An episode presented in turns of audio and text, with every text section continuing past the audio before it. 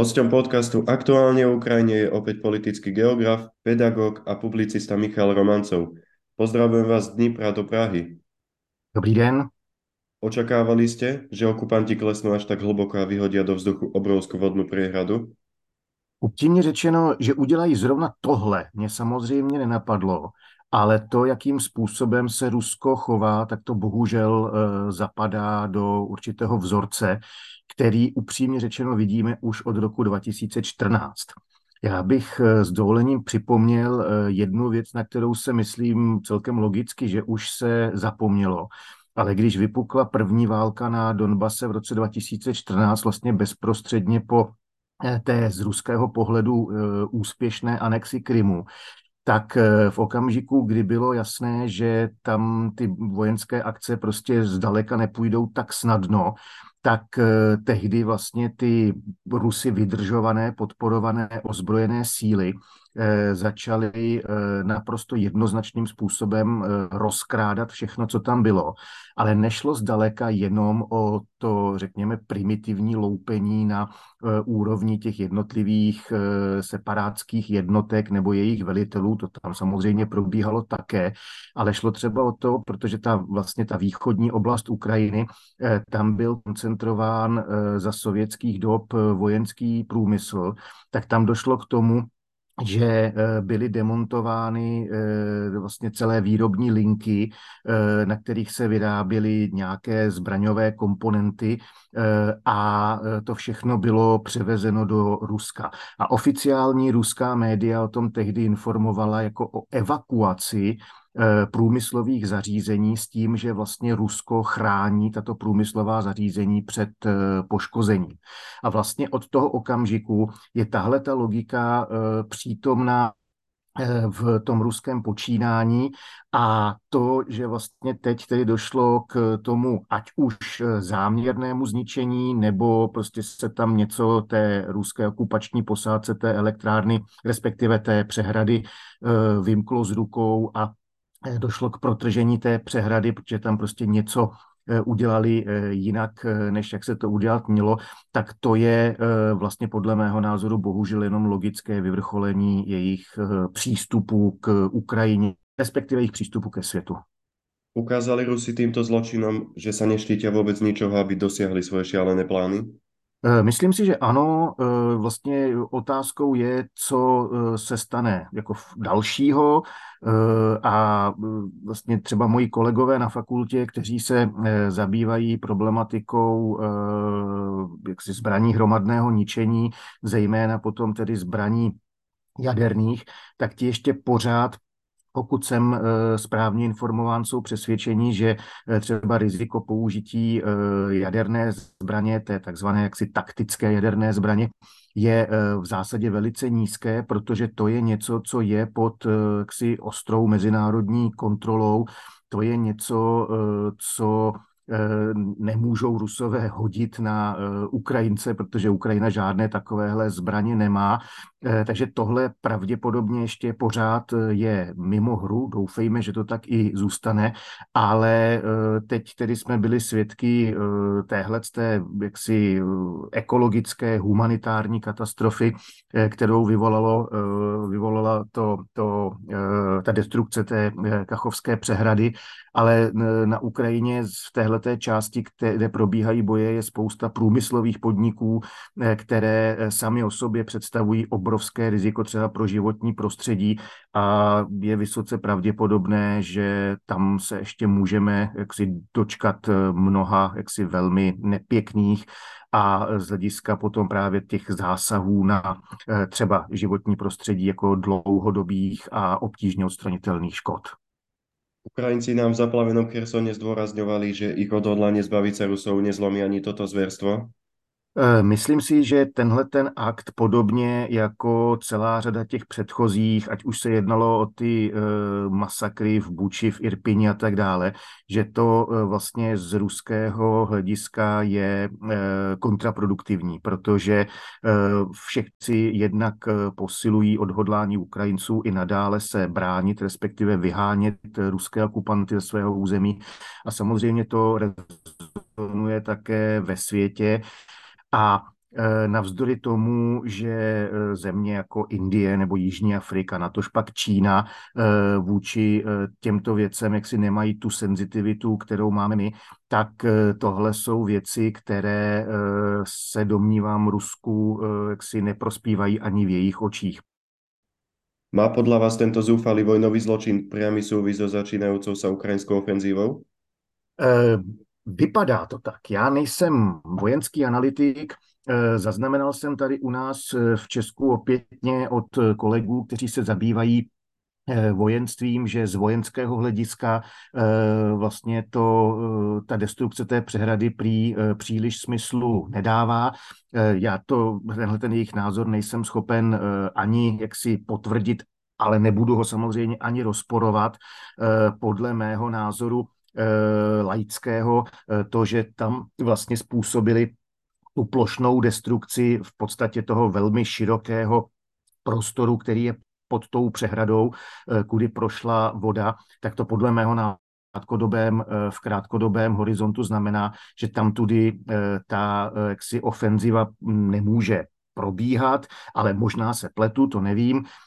Co mě na tom vlastně zarazilo, že jeden z velkých problémů, který vlastně Rusové po anexi Krymu řešili, byl nedostatek vody na poloostrově, který zabrali a ta voda vlastně byla eh, přiváděna kanálem z Dněpru, který eh, Ukrajinci přehradili a vlastně v okamžiku, kdy se eh, Rusové toho prostoru, kam ten kanál vedl, zmocnili, tak vlastně tenhle problém vyřešili a teď to vypadá, že vlastně sami touhletou akcí si ten Krym opětně od vody odstříhli. Tak to moc smysl třeba nedává. Na druhou stranu, eh, když se podíváme na chování ať už ruských ozbrojených sil nebo jejich politických elit, tak ono velice často se v tom eh, logika prostě najít nedá. A to dokonce i v eh, celé řadě záležitostí, které nemají s tou válkou nic společného. Začiatok postupné ofenzívy ohlásil už aj prezident Zelenský. Začína sa rozhodujúca fáza tejto vojny? Uh, nevím, kéž by tomu tak bylo, kéž bychom skutečně byli na počátku konce uh, války, uh, kéž by došlo k tomu, že ukrajinské síly uh, vlastně dokáží uh, Rusy tak rychle a tak efektivně vytlačovat uh, buď to v celé šíři té frontě, anebo na několika dobře zvolených místech, které způsobí potom vlastně rozpad ruské obrany, že bychom se mohli přiblížit právě jaksi konci uh, té vojenské části. Ale to podle mého názoru uh, ukáže teprve budoucnost. Znova zdůraznuju, já nejsem voják, můžu pouze jaksi využívat ty informace, které jsou k dispozici v tom veřejném prostředí. A to, že ukrajinská ofenzíva začala, se zdá být v tento okamžik nesporné. Vy jste před chvilkou vzpomenul eh, prezidenta Zelenského. Dnes jsem viděl, že podobný, eh, podobné vyjádření dal francouzský prezident eh, Macron. Tento zároveň doprovodil tím, že Francie vlastně navýší svoji podporu Ukrajině primárně v tento okamžik dodávkami munice, což bude nepochybně, nepochybně důležité. Takže snad ano, snad jsme na počátku, doufejme, že úspěšné ukrajinské ofenzivy, ale dál si netroufnu vůbec nic predikovat. Ukrajinci nezlomne opakujú, že ich v tejto fázi už neuspokojí žiadny kompromis. Souhlasíte?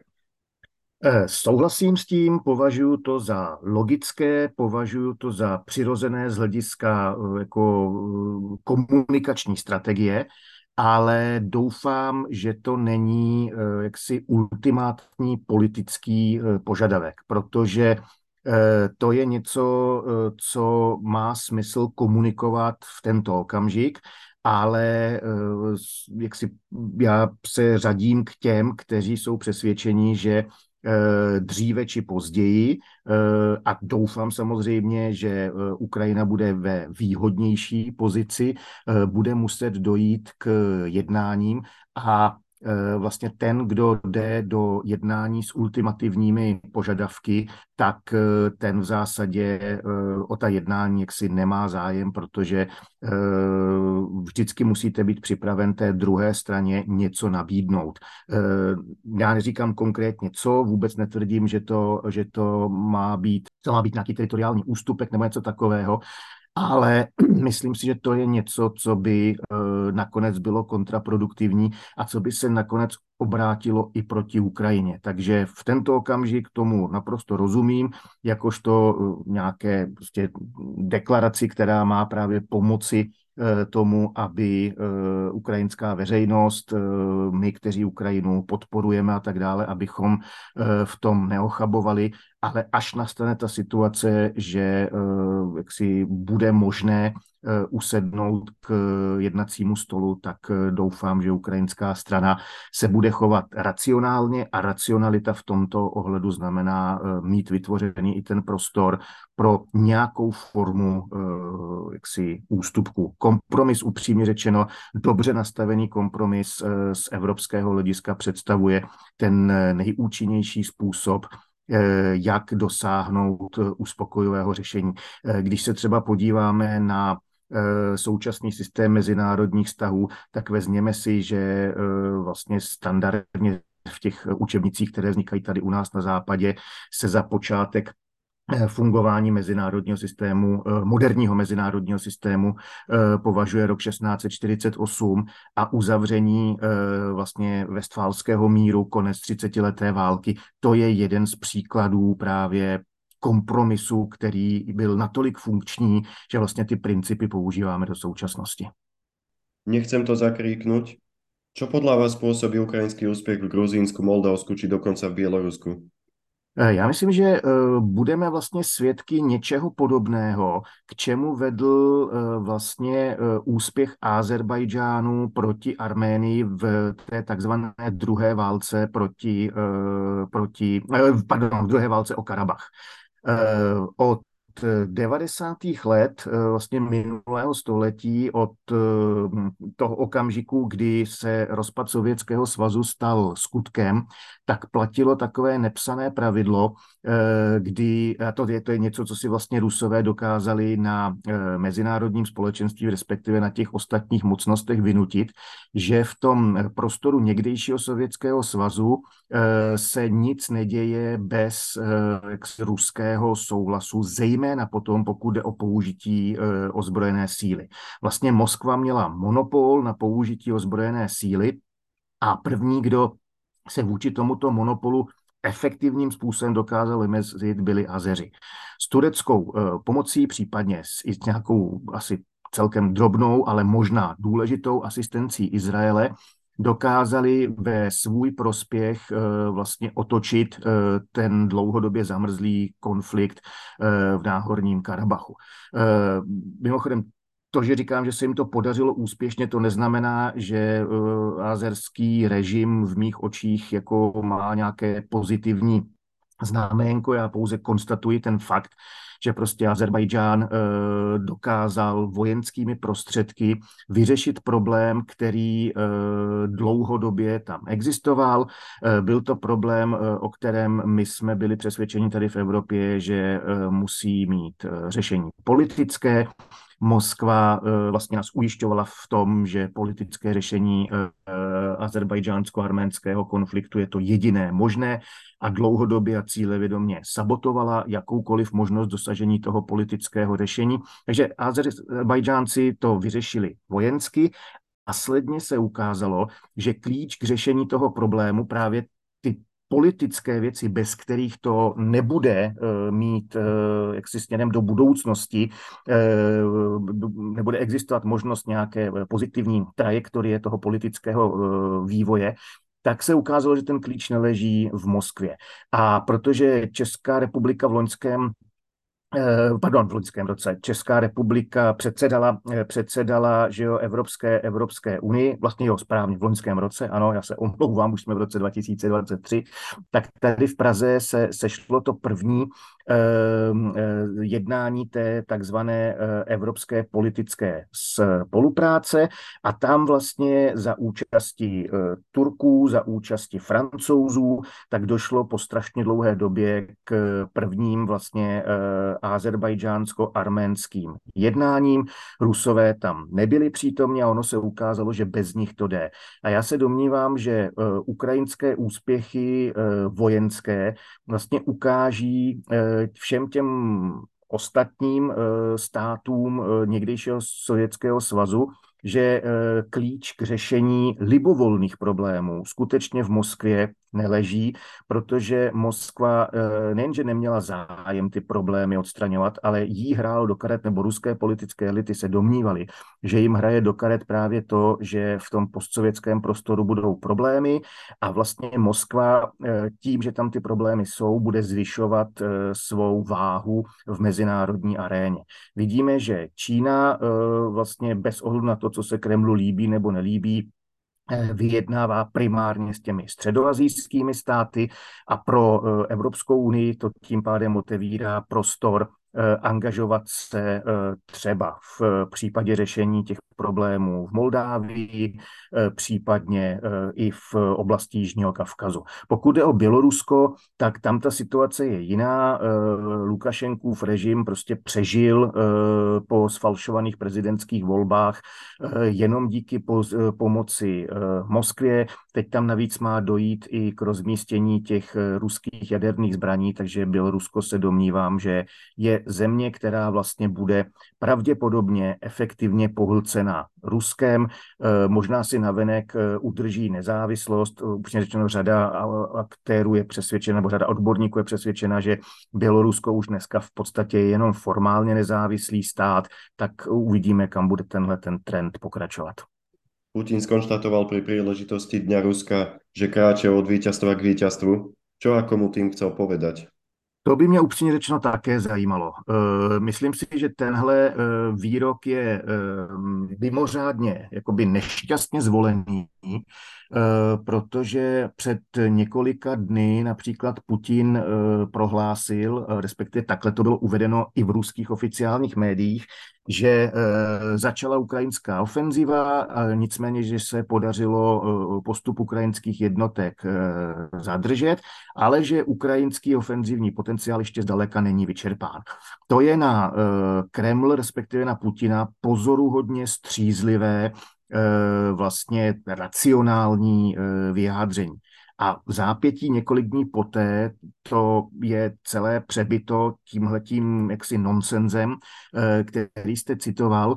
Eh, s největší pravděpodobností šlo o to, protože ten eh, ruský režim si neuvěřitelným způsobem potrpí na Eh, vlastně ty veřejné spektákly. Eh, to nejdůležitější je samozřejmě přehlídka 9. května, ale pak je celá řada jaksi méně důležitých, ale v době probíhající války eh, jak si ten, ten význam těch událostí stoupá, událostí typu právě slavení Dne Ruska a předávání státních vyznamenání v Kremlu a e, prostě Putin si nemůže dovolit e, jak si přiznat e, nějaké chyby, přiznat omily, natož přiznat porážku. Nicméně nepřiznání porážky ještě neznamená, že Rusko vítězí. Myslím si, že tohle je prostě nezvládnuté a je to něco, co se Putinovi respektive ruskému režimu vrátí jako bumerang. Kremelská propagandistka Simon Janová sa zasnívala, že Rusom by pomohli 3 milióny čínskych vojakov. To je eh, zase paní Simonianová eh, je eh, jaksi dáma, která vlastně na, na, nejenom na ní, ale i na Solovojovi, na Skabejevové a dalších těch, těch v úvozovkách špičkových vlastně propagandistů ruského režimu, to je vlastně až úsměvné pozorovat, co se s těmihle těmi lidmi eh, v průběhu eh, války na Ukrajině děje.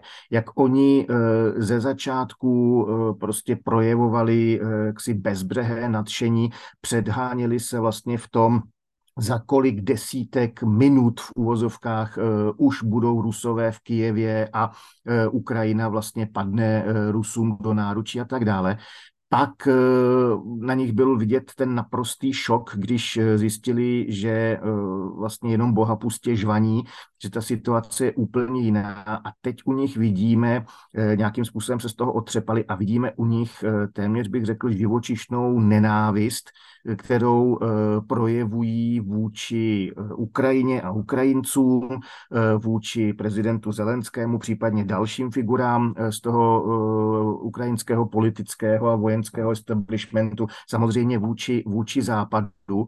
A oni vlastně v těch svých retorických výpadech ze všeho nejvíc vlastně připomínají, já jsem to třeba viděl u Dmitrie Kisiliova v roce 2014 právě po Eh, po uh, úspěšné anexi Krymu, která ovšem na západě uh, jaksi nebyla akceptovaná, respektive nebyla akceptovaná nikde jako na světě, ale tehdy šlo Rusům primárně o to, aby to akceptoval Západ. A Kisiliov se potom svého času začal uh, uchylovat k té rétorice, že všichni na západě, zejména v Americe, si musí uvědomit, že Rusko je jedinou zemí na světě, která je schopná proměnit Spojené státy v pole radioaktivního popela a tak dále a tak podobně. A já v tom vlastně vidím ozvěnu eh, téhle té nicméně tenkrát byli Rusové na koni, tenkrát ten Krym eh, obsadili, eh, v Rusku eh, to vzbudilo bohužel ksi vlnu v úvozovkách patriotického nadšení, Putinová podpora byla na naprosto neuvěřitelných číslech, zatímco teďka všichni vědí, že se Rusům nedaří, to už je něco, co se nedá maskovat ani směrem do Ruska. A najednou začnou tihleti lidé tvrdit, z nás by vlastně teď mohli zachránit Číňané. To je něco, co ruský režim dělá už delší dobu, ale je v ruské společnosti velmi komplikované, protože Rusové určitě i problém souhlasit s Putinem a s jeho v uvozovkách Melody Makers v tom, když se jim bude neustále eh, jak si prezentovat Západ eh, jako protivník, Západ jako něco, co je skaženého, démonického, zlého. Ale to neznamená, že Rusové, kteří jsou eh, jaksi rasisti, kteří mají odpor jak vůči muslimům, zejména teda těm v uvozovkách jejich muslimům z Kavkazu, tak vůči Číňanům takže budou ochotní eh, jak si tomu režimu akceptovat, eh, že vlastně Čína je ten aktér, který má Rusko zachránit. Eh, když říkám, že to nebudou ochotní akceptovat, tak to zároveň neznamená, že se domnívám, že kvůli tomu se začnou bouřit. To ne, ale myslím si, že uvnitř vlastně toho režimu začne díky té pročínské retorice vlastně velmi rychle, řekněme, korodovat ta takzvaná společenská smlouva mezi režimem a veřejností. Čo ženie Putina k pokračovaniu tejto neúspešnej invázie? Naozaj nevidí, že sa rúti do vlastnej záhuby? Myslím si, že on vlastně nemá uh, prostor, uh, kam uh, ustoupit.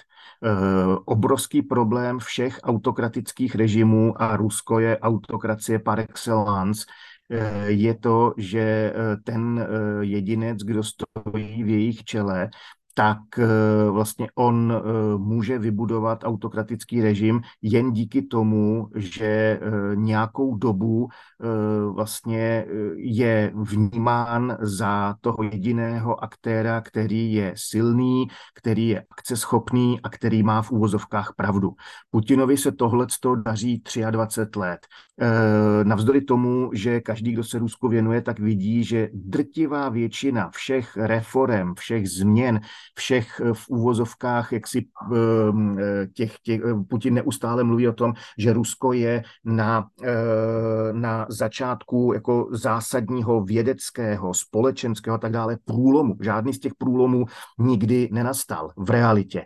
Ale teď se pustil do války a válka je vlastně ultimátní test všeho.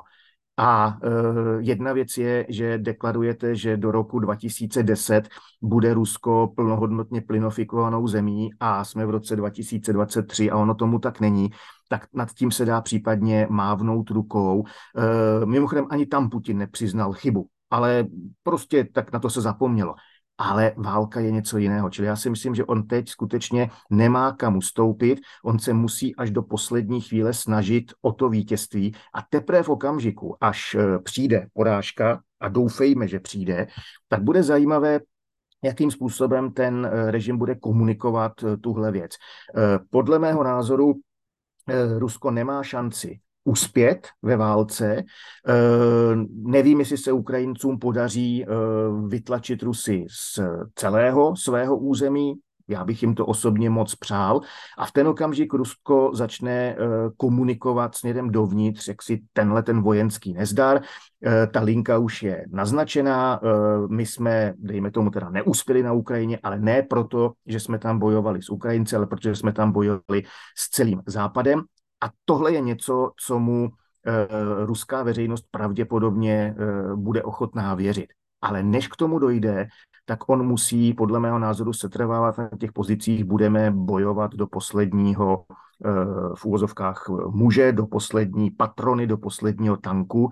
Takže eh, jako v tenhle okamžik to z jeho pohledu pravděpodobně dává smysl. Děkujeme vám za výstižné postrehy. Do počutia na budouce. Sláva Ukrajině. Já děkuji za pozvání a přesně tak sláva Ukrajině, gerojem sláva.